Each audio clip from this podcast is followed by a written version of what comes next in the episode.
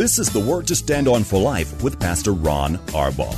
Your word is sharper than any two-edged sword. And it cuts deep into my heart. The Word to Stand On for Life is a radio ministry of Calvary Chapel in San Antonio. A live call in show here to help you answer your questions about the Bible and how to apply the Word to your daily life. For more information on Calvary Chapel, visit our website, calvarysa.com. Get your Bible questions ready and call in now to 210 340 9585. It's The Word to Stand On for Life with Pastor Ron Arbaugh.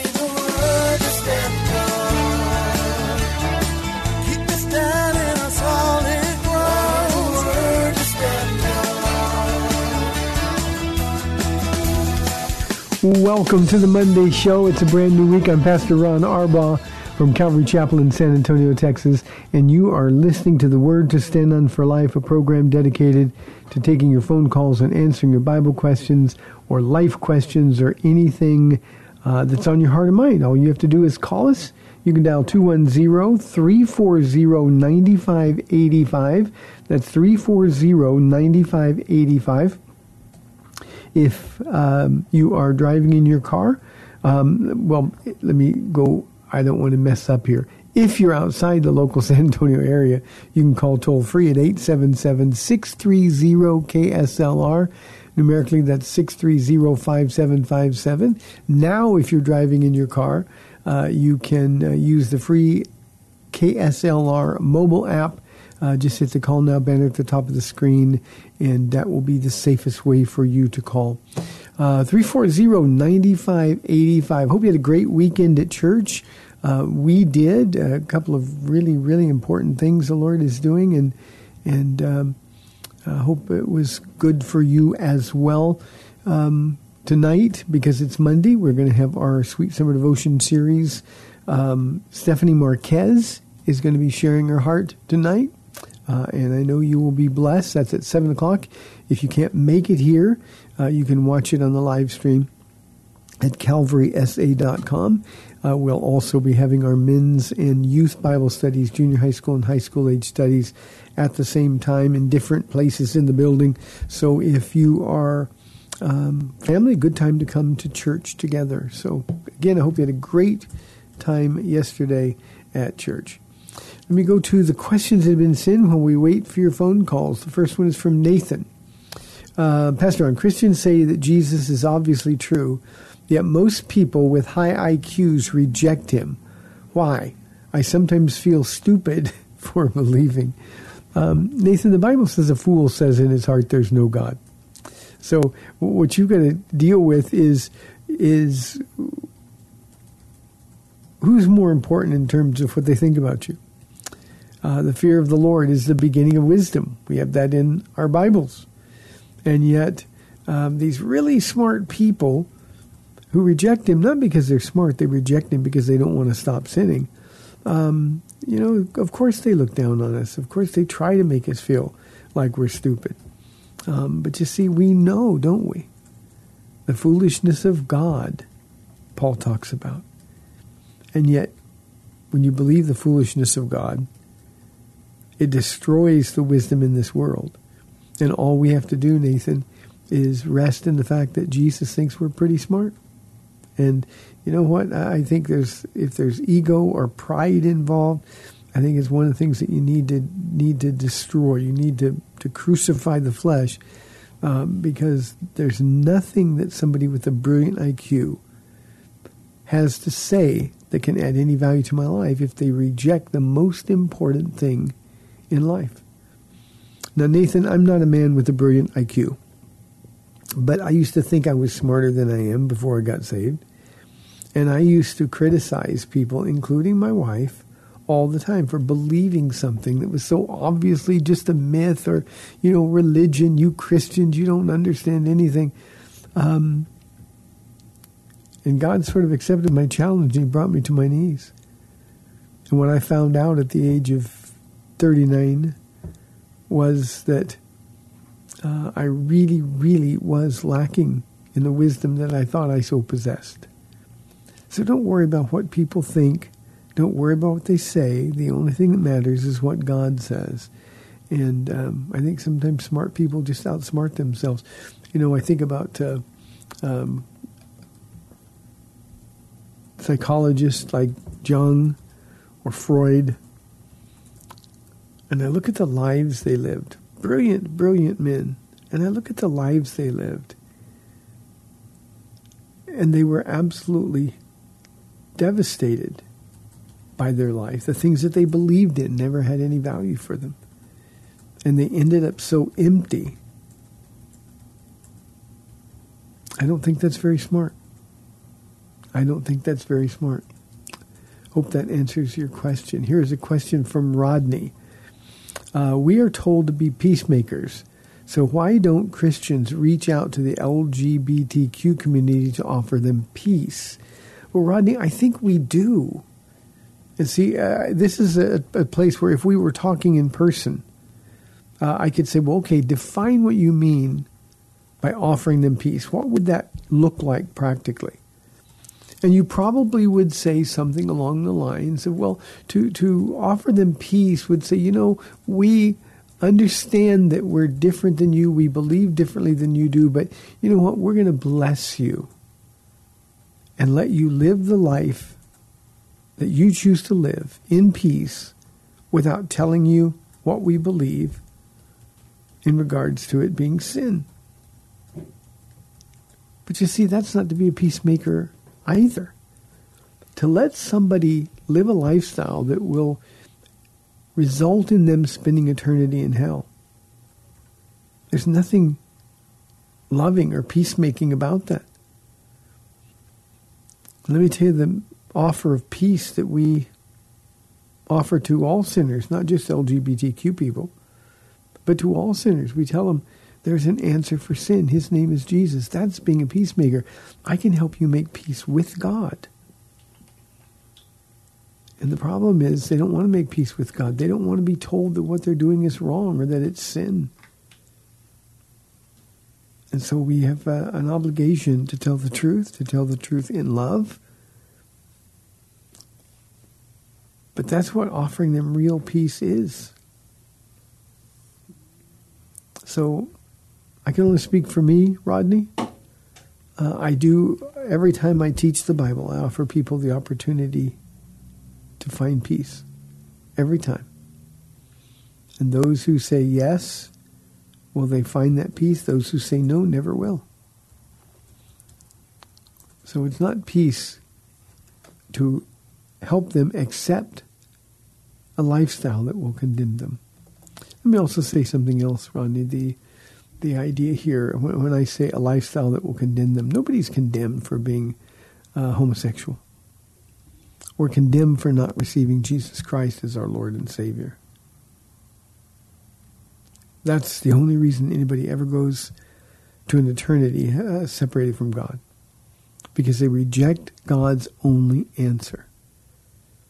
The truth is that, that 29 years ago, the sin in my life was so egregious until I got to the place where I said, my sin is no longer acceptable. Until I got to the place where I could say, God, I'm so sorry. Please forgive me. Well, until I got to that place, there was no hope of making any peace. And while I wasn't engaged in homosexual behavior, I was still condemned and on my way to hell when Jesus intervened. So Thankfully, there were people who were reaching out to make peace with me, sharing the only means of peace through repentance and faith in Jesus Christ. And I did that. Here is an anonymous question. I grew up in a Calvinist church. I believed the doctrines of grace were true, but it's pretty clear that God hasn't chosen me. What are your thoughts? Um, you know, um, I, I, get a little bit frustrated, anonymous, with, with, with people talk about the doctrines of grace. I know that's a Calvinist position, um, but but Calvinists have no understanding of grace. They take the word, God's unmerited favor, to the infinitely ill-deserving, and they completely pervert it. The doctrines of grace are not sovereign grace, sovereign election. Grace is unmerited favor and it's available to anybody and everybody who asks and who will receive it. So that you believed they were true. Growing up in a Calvinist church, I understand, Calvinist church, I understand that. But waiting for God to choose you is never going to happen. God already chose you, Anonymous. He did that in the verse that everybody knows, for God so loved the world. If I could know your name and, and, and, and replace it there, for God so loved and put your name there, then all you have to do is make the choice. I think sometimes, especially with young people that grow up in Calvinist churches, they sort of wait around for this bolt of lightning to hit them and make them follow Jesus. That's never going to happen. You have to choose of your own free will. And of course, the Calvinists would teach you that there is no such thing as free will. So here's the thing that I can solve for you. You can find out right now if you were chosen by God. You say, well, how can I find that out? Well, it's simple. You choose God right now, and you'll find out that He first chose you because He knew that this day would come. It really is that straightforward. So if you're ready to turn from your sin, you're ready to trust Jesus Christ, crucified and risen from the dead, if you're willing to let Jesus be the Lord of your life, you're going to find that all of that has happened because God chose you. God, according to 1 Peter chapter 1, according to Romans chapter 8, chooses according to his foreknowledge. So here's my challenge to you, Anonymous. Why don't you choose him right now? And then you can find out that you were chosen by God. My pastor used to say, when he gets to heaven, he imagines this great big gate, you know, a welcoming gate. And on the, the side as we enter, it says, uh, enter of your own free will. And then he gets through the gate, and the angel who's escorting him turns him around and points to the other side of the gate and says, chosen by God. God knew that in 1991 I was going to choose him. So all of those years that I sinned so horribly, the terrible things that I said and did, all of those things None of those things could make God change his mind about loving me because he knew that day in February of 1991 would come when I would become his. So I didn't know anything about Calvinism. All I knew was that I finally got desperate enough to cry out for God, and he was right there the whole time. So, Anonymous, if that makes sense to you, write in or call in or something and let us know. Let us know exactly the time you found out God chose you. Uh, 340-9585 for your live calls and questions or toll free 877 630 KSLR. Here's a question from Beth. Um, Pastor Ron, my pastor is focused almost exclusively on healing. Is this a problem? Beth, I, I, you know, a pastor should be focused on nothing except Jesus. Teaching Jesus, teaching the Word of God. So if he or she is focused on anything else, then yeah, it's a huge, huge problem. And in this case, healing, uh, it sounds like you're in a prosperity church. Uh, you know, just believe it enough and name it and claim it then God has to heal you. Um, you're in a really, really out of balance church, and you're the one who is getting ripped off. So, um, yeah, that's not a church. It's healthy. It's not a church that I would imagine um, is a, a place that, that bodes well for you spiritually in the future. So, time to find a new church. Here's a question from Kathy. How would you explain to an unbeliever that it isn't unfair for humans to be judged after inheriting Adam's sin nature? Um, Kathy, I've heard that question asked in different ways before. Um, you know, the unbeliever says, Well, I just don't think it's fair that I get punished for Adam's sin. Um, what I would do in, in terms of explaining uh, to this person is just say, Look, you're never going to be judged for anything Adam did. Adam's sins were covered by the blood. Your sins can be covered by the blood of Jesus. And the only sins that you're going to stand and answer for are those that you committed. You're not going to be able to say, Adam, it's your fault I did this. Now, it is true that Adam, according to the Apostle Paul in the book of Romans, is our federal head. By one man, death entered the world. By the second Adam, Jesus, life returned. Eternal life. So we inherit from Adam our sin nature. That's completely true. And yet we still possess the free will when tempted to sin to say no to it. So you're never going to be able to bring up Adam's sin. You're never going to be able to righteously point to Adam and say, you know, you made me do this. You know, Flip Wilson, the old comedian, used to say, the devil made me do it. The devil made me do it. Well, we're not going to be able to say, Adam made me do it. And every time you're tempted to sin, you make a choice of your own free will to do so. And when you make that choice, there's always going to be a consequence.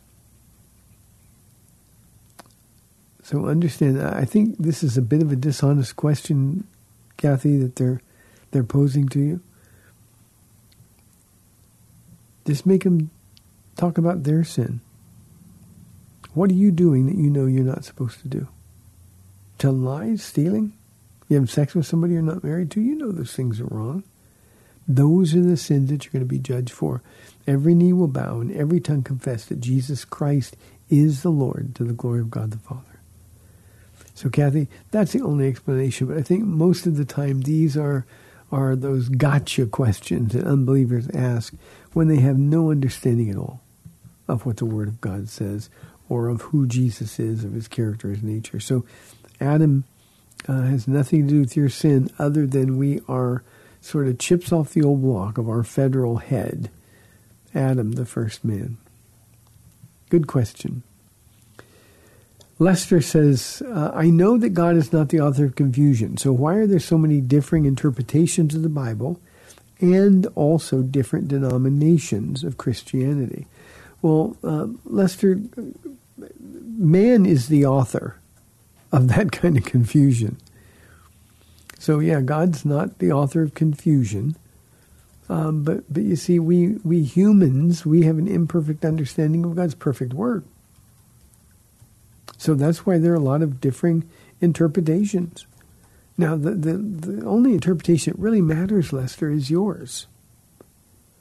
What about you? You know, it's it's it's a, little disingenuous to say, well, nobody knows what this guy believes this and this guy believes this, so I don't, I don't know what to believe. But see, that's why we're to study to show ourselves approved. So that we can read the word for ourselves. We can have the power of the Holy Spirit come upon us and interpret the word that he wrote. It was the Spirit of God pushing the pens of men.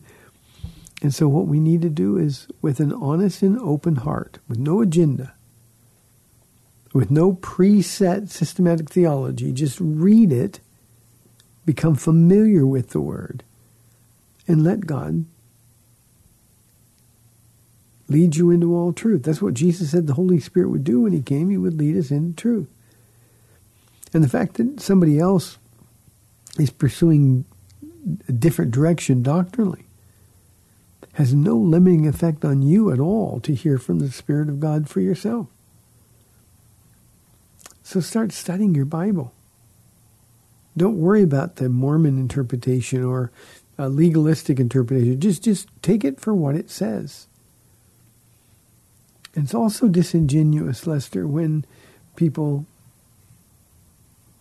respond if I'll say something. Well, you know, the Bible says this. Say, yeah, but that's your interpretation. Other people interpret it differently. I always tell people, well, what does it say? That's what you really need to understand. What does it say? Just be a blank page. I think one of the good things, Lester, in my life was that I had no baggage when I got saved.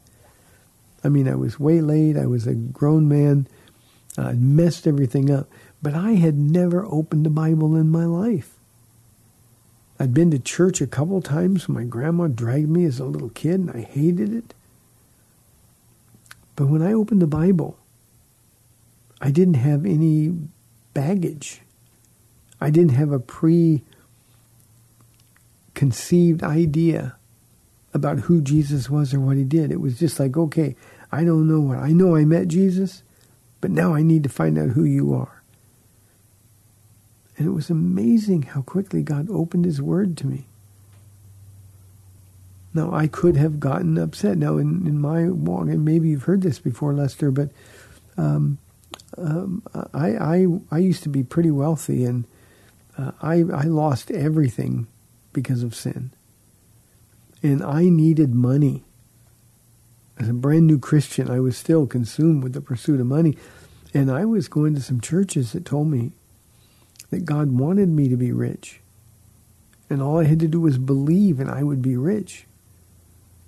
And so I wanted that. But you know, as I started reading the Bible, I knew it. I, there was just a ring of, of falsehood to it. I knew there was something wrong with it. And so I just told the Lord. I remember the day. It was a, a, a, a weekday during the um, really, really scary time in my life. It was a good time because I just encountered Jesus. But it was so scary because in the world, all the consequences were coming to bear. And I remember one day with a, a library table full of books. I said, Jesus, I need to know who you are. Here's my promise. If you'll show me who you are, I'll follow you. Whoever you turn out to be, I'll follow you. But I have to know. You want me to be rich? Great, I'm fine with that but I need to know who you are and what your plan for me is. And Lester, anybody who will do that honestly, Jesus will reveal himself. He is a rewarder of those who diligently seek. So don't worry about what other interpreters are, or don't worry about um, why there are so many different denominations. Just you and your Bible and Jesus find out you're in the beginning of a wonderful love affair. And the only thing you're going to be able to do is enjoy it if you really dig in and explore this man that offers you eternal life. Again, we're imperfect in our understanding as humans. The Bible is perfect, but we're not. So these are issues that we have to deal with. That's what studying is all about. That's why we invest in our relationship with Jesus Christ. Thank you, Lester. You know, I think a lot of times we're encouraged. There's so much sort of easy teaching going on in churches that I think we're encouraged way too often to do nothing because, well, Jesus did it all. But but relationship is dependent upon really getting to know the person that you're involved with. And our Jesus is an infinite God. You're never going to stop learning about him. But it really, really matters a great deal. Find out who he is, and then it won't matter why there are so many different interpretations. Here is a question from Jeremy. Uh, if someone is an Orthodox Christian, are they really saved? Jeremy, they are if they're born again. Uh, uh, I'm sure uh, God is a remnant everywhere. I say this about Catholics as well. Um, there's always a few who are born again, and they stay where they are. I don't know why they would, but they stay where they are. And God has a remnant everywhere. So if someone is an Orthodox Christian and they are born again, then of course they are saved, and they're going to be in heaven with us forever. Um, but to believe Orthodox doctrine, you really have to sort of throw away a whole bunch of what the Bible says. Uh, penal substitutionary atonement is an example. Um, the punishment for our peace was placed upon him, Isaiah says. Um, an Orthodox wouldn't believe that. Being born again, an Orthodox or Catholic wouldn't believe that. They believe that infant baptism deals with that. So I'll just stick with Jesus. You must be born again. Hey, we've got 30 minutes left in the program. The phones have been quiet. We'd love your live calls and questions. 340-9585 or toll free 877-630-KSLR. We'll be back in two minutes. If you have questions about the Bible, you can send them to Pastor Ron and he'll answer them on the air or reply directly to you. Email your questions to Pastor Ron, KSLR at gmail.com. That's Pastor Ron, KSLR at gmail.com.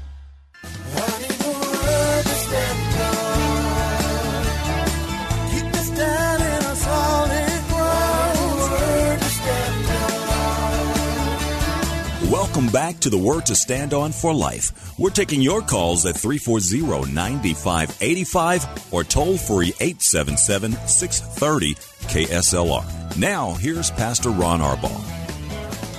Welcome back to the second half of our Monday show, 340 9585. A reminder, and I'll try to remember at the end of the program too. Uh, ladies, tonight Stephanie Marquez is going to be sharing her heart at our Sweet Summer Devotion series. So uh, we'd love to have you join us for that at 7 o'clock. Childcare is available. And of course, for the older kids, uh, we have uh, junior high school and high school age Bible studies as well. At the same time, the men will be sharing as well. And uh, Pastor Brian will be teaching uh, the men's Bible study tonight rather than Pastor Ken. He's a little under the weather, so keep Pastor Ken in your prayers as well. Here's a question from our mobile app, this one from Scott. 2 Peter 3:17 saying that there's a possibility that one could lose their salvation. Scott, the answer is no. There's no place in scripture period that even hints that you can lose your salvation. When you understand in context what the author is saying, there's no place at all with even a hint of losing one's salvation. So I can tell you no. Now, this is my study yesterday, so perhaps you were watching online. Uh, it says, Therefore, dear friends, since you already know this, be on your guard, so that you may not be carried away by the error of lawless men and fall from your secure position. Now, remember the context here, um, Scott. Um, Peter has been speaking since the second chapter. Uh, this is his final correspondence. Uh, Peter knows he's about to die. And Second Peter is warning people about false teachers. And in the context of chapter 3, uh, he's, he's reminding them what he's already told them. The Lord's patience means salvation. Just as our dear brother Paul wrote you with the wisdom that God gave him, he writes the same way in all of his letters, speaking to them of these matters.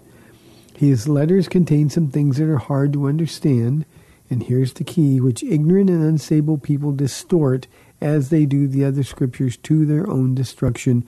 And then he says, Since you know this, because I've been warning you since chapter 2 about false teachers, be on guard against these ignorant and unstable men who distort. And that word distort is a very strong word in Greek. It's, it's really, they torture the other scriptures. These ignorant and unstable men torture the other scriptures. And he's saying, don't get caught up in their torturing the scriptures. Because if you do, if you start falling into the, the, the, the folly of false teachers, then you're going to fall from your secure position in Christ. Now, the way I explained this yesterday, Scott, is that God is guaranteed, for those of us who are born again, God is guaranteed our security. Our salvation is in his hands. No one can snatch us from his hands. And because God is the one who made the guarantee, he wants us to be secure in our position in Christ. He wants us to know that we're going to be going to heaven. He wants us to know it beyond any doubt. Uh, the Apostle John, in writing First John, he says, um, that that uh, he writes these things that we may know to a certainty, not not well. I hope I'm saved, but that we might know that we're saved. Well, that's what Peter's saying. You know, if you listen to good Bible teaching, if you if you're solid in your doctrine, if you're not being led astray by these unstable and ignorant people who are torturing the scriptures, then you're going to be secure and you're going to walk around knowing that you belong to the Lord. You're going to have that peace of mind and heart. And um, God wants us to enjoy that security. You know, I have a feeling that Jesus, you know, again, I'm using human words to describe an, an infinite God. But, but I think it would really hurt Jesus' feelings when we question our salvation, the salvation that he did all the work, the salvation he promised and the salvation he guaranteed. He promised us that we are more than conquerors through him who loved us. And I think when we walk around this world feeling condemned, or when we walk around this world and, well, you know, I don't feel very saved, or I did something really bad and, and I know God's mad at me, I think that hurts his feelings. It's like Jesus saying, What more do I have to do? From the cross, he cried out, Scott, Father, forgive them, for they know not what they do. From the cross, in the middle of his pain, he took the punishment we deserved and he did it so that we would enjoy the security in our salvation. So no, it's not at all an indication that we can lose our salvation. I won't get carried away with this, Scott, but you know the reason we wonder so often about could we lose our salvation is we see so many people who who seem to start well. They they seem to be walking with the Lord. They answered an invitation. They got baptized. Um, we do we just we think well boy that person's really a believer. And then they a year later two years later they just fall away. Sometimes it's 10 years later. Ah no i tried jesus didn't work for me. And and we automatically assume well boy they were really saved because i served with them. And and they, they, they how did they lose their salvation or they walked away from their salvation? Jesus would say they went out from us. I, I know he would say this because he already did in 1 john chapter 2 verse 19 they went out from us because they were never really a part of us. And that always freaks people out. Who are you to judge somebody's salvation? Hey, uh, all I know is that Judas looked like a real believer.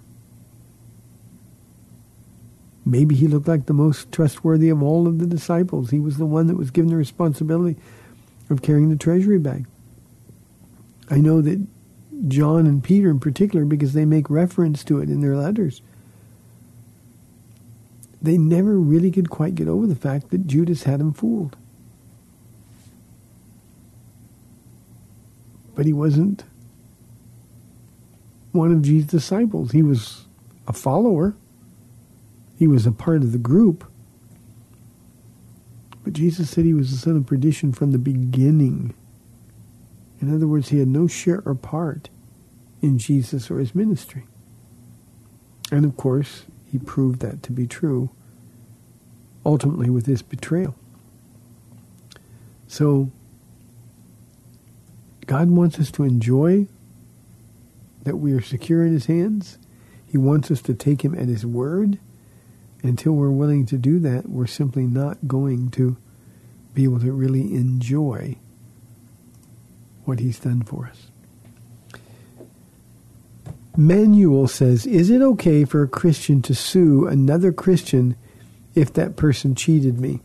Uh, Manuel, the answer is no. I know when I say that, it, it sort of sticks in our craw. In Paul's letter to the Corinthians, I think it's in 1 Corinthians chapter 6, um, he's, he's rebuking the Corinthians for, among other things, going to court in front of unbelievers with lawsuits, Christians against Christians. And then Paul says, why wouldn't you rather be cheated or wronged? Rather than compromise your witness, rather than have the world see an, an ungodly judge see two Christians suing one another like they didn't have anything in common, like they weren't really believers at all. Paul says it's better to be wrong. Now, I want to be clear, Manuel, and I don't want to appear to sound naive here. But nobody wants to be cheated. Nobody wants to be taken for granted. But if you're in a legal dispute with another Christian, you can't just rationalize, well, I don't think they're really Christian, they wouldn't have done this, so it's okay to sue them. No, it, it, this doesn't prevent Christians from suing people. It just prevents us from suing other believers. And the reason is because we drag our dirty laundry before the unbelieving world. And they're all wondering, well, where is this Jesus that you're talking about? So, no, it's not okay to sue.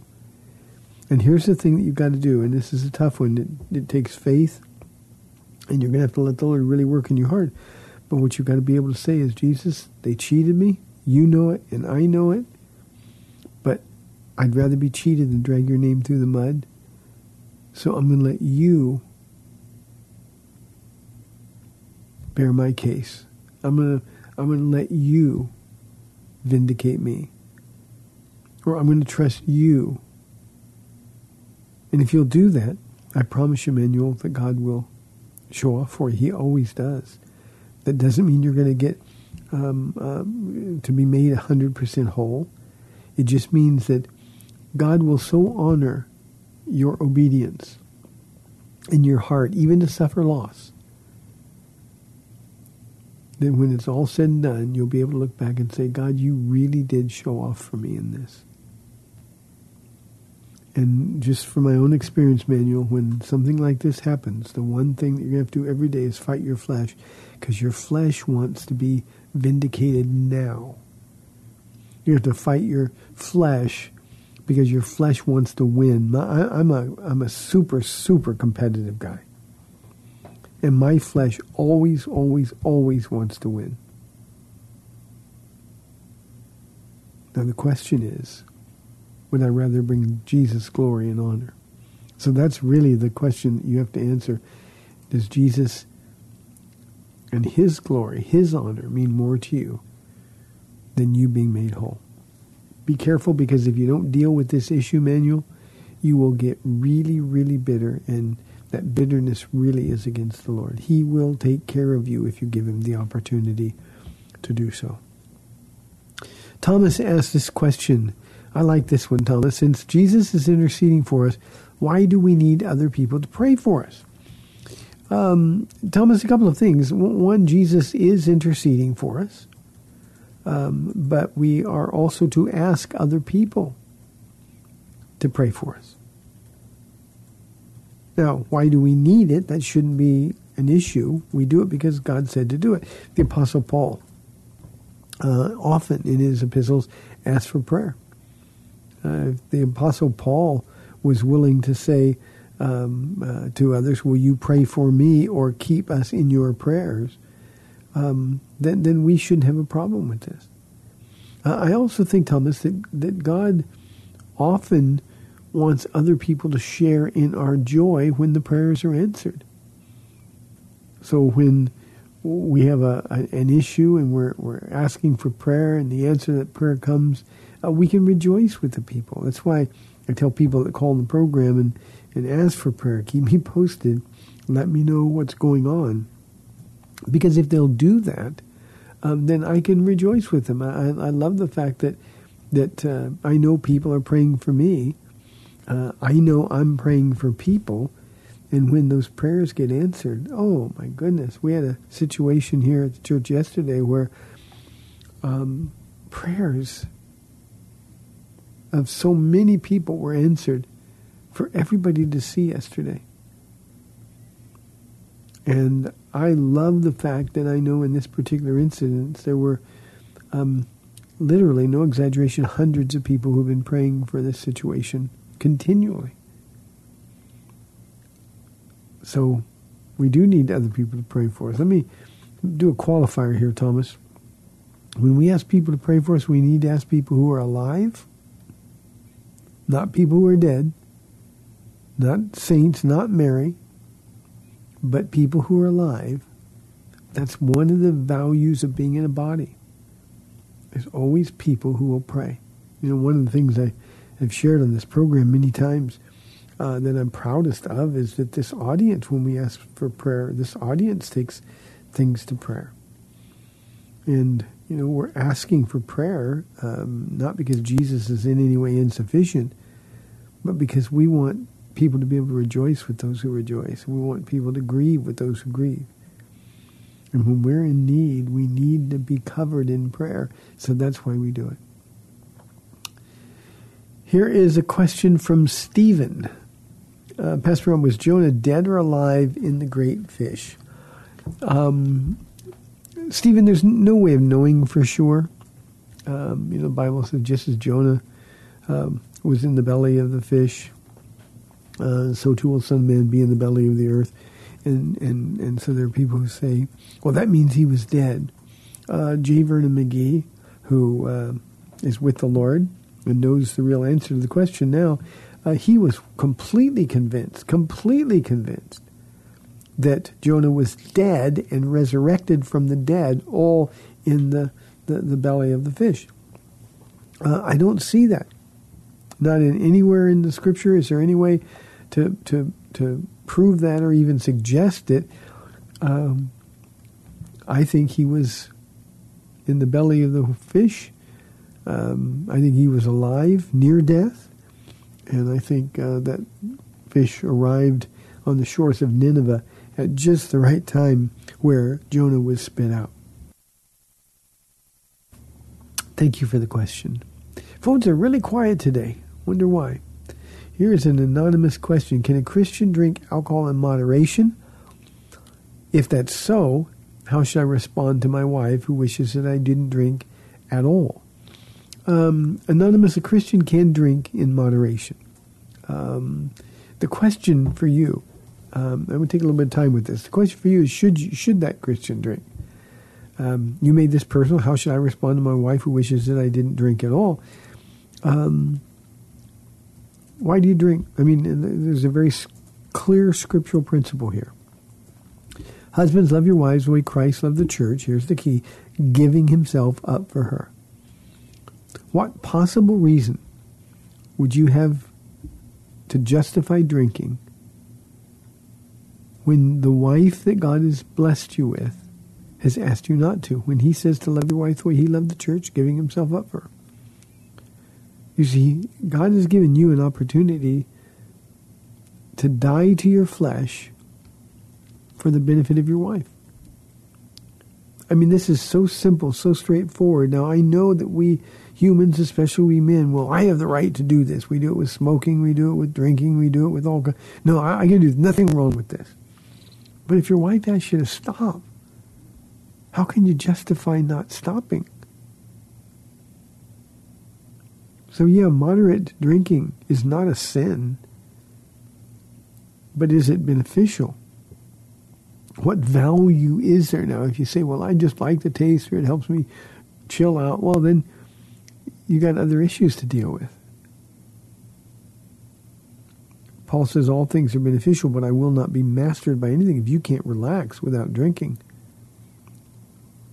then the alcohol is in control rather than you being in control or the Spirit of God being in control. So I think this is an opportunity for you to sit down with your wife and ask her what her objections are. Maybe you get ugly when you drink. Maybe she just, in her devotion to the Lord, she just thinks there's no place for alcohol in a relationship. Is your wife worth making that sacrifice for? If she is, do it without arguing without making yourself a martyr, just say, you know what, sweetheart, I, I, I you, you've asked me not to drink, and I've always resisted because I, I'm, I'm free to drink. But you know what? You not wanting me to drink is enough. And if you'll do that, Anonymous, if you'll do that, you'll feel the smile of God so big in your life that you'll wonder why you didn't do this before. All things are permissible, but not all things are beneficial. Drinking certainly falls into that category. Let me also say this. I've had a drinking question for a while, so I'll deal with this. I uh, I wish if God could make me just like the ruler of the world for ten minutes, I'd outlaw drinking in, among Christians.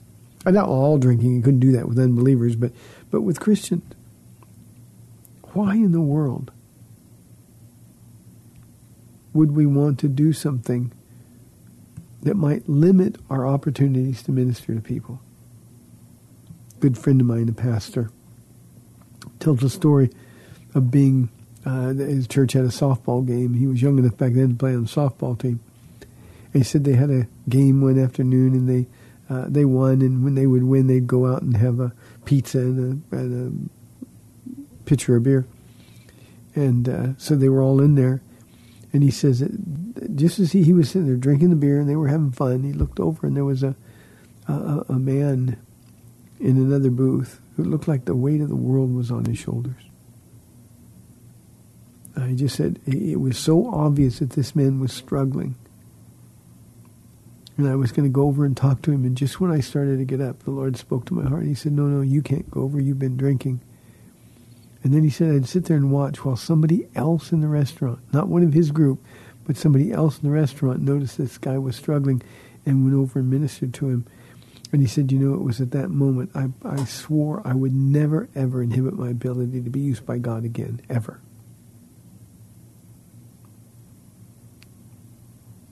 when we miss an opportunity to serve,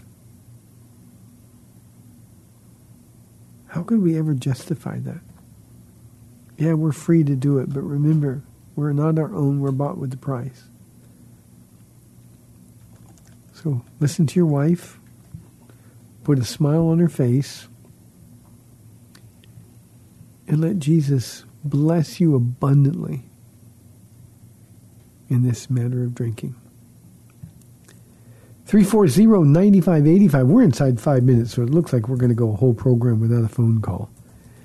Uh, this is a question from Rob. Um, Pastor Ron, to what extent does Satan cause us to sin? Um, Rob, he's certainly involved. You know, his his job is to kill, to steal, to rob, and destroy. He's he's an expert at it. Um, so um, he's certainly involved. He he he leads us into temptation. Uh, he's he's whispering, "It's okay to do it." You remember the old cartoons with the angel, the good angel on one shoulder and the bad angel on the other side, and they're arguing in the ears. You know, do it, don't do it, do it, don't do it. Well, Satan is always trying to get us to sin. He knows that if we sin, then we are out of fellowship with God, and then it's only a matter of time before he can swoop in and destroy. That's just the way he, he works. So that's why we have to resist the devil, James says. Submit to God, and the devil will flee from us. But you see, in the resisting and in the fleeing is the key. There's no situation where we are out of control. We always possess the free will to say yes or no. 1 Corinthians chapter 10 verse 13 says, no temptation has seized you except that which is common to man. And then the next words are so important. And God is faithful. It doesn't say that Rob is faithful. It says, and God is faithful. He will not let you be tempted beyond what you can bear. And when you are tempted, he will provide a way out. So we can always say no. Satan's going to be um, making it look pretty good. He's going to do everything he can but remember, his goal is to destroy you. So say no. And you're going to find that you have the power of the Holy Spirit, the power that raised Christ from the dead, living in you, and you're going to be able to overcome the temptation.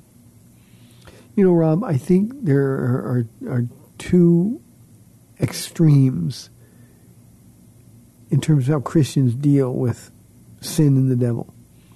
I think one extreme is that Christians just don't take the devil seriously at all. Oh, that's you know we treat him like he's a a mytholo- mythological character.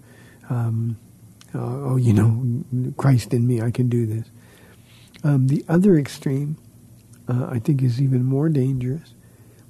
Is that we blame him for everything. And and I talk about balance a lot on the show, and the balance Rob, is that Jesus is right there in the middle and he'll always be there to help you. He'll always be there to help you. The devil made you do it is not an excuse. When you are tempted, you can cry out, Jesus, I need you now. Help me. We're told to take every thought captive and make it obedient to Christ. Can't blame him for stuff. But we also have to realize that we need God's help because we're not a match for Satan in our own strength and our flesh. He will pound us. The devil is relentless. He'll never give you a break just because he feels sorry for you. So those are the times we got to say, Lord, I need your help. I need your help. Always find the balance. The balance, as I say on this program all the time, is to just be with Jesus. So, Rob, I hope that makes sense. Well, our phones are quiet today. Maybe tomorrow um, we can do a little bit better, Lord willing. A um, couple of reminders. Uh, tonight, our men's and women's Bible studies. Tonight is Sweet Summer Devotions for the ladies, and Stephanie Marquez will be sharing her heart. All of this is at 7 o'clock. Uh, we have our junior high and high school studies as well, so it's a good family night for those of you who are out. May the Lord bless you and keep you. This has been the Word to Stand on for Life. I'm Pastor Ron Arbaugh from Calvary Chapel in San Antonio, Texas. May the Lord bless you. I'll be back tomorrow on AM 630 The Word. See you then. Thanks for spending this time with Calvary Chapel's The Word to Stand On for Life with Pastor Ron Arbaugh. The Word to Stand On for Life is on every weekday afternoon at 4 and Pastor Ron invites you to find out more about Calvary Chapel at calvarysa.com. The Word to Stand On for Life was sponsored by Calvary Chapel of San Antonio.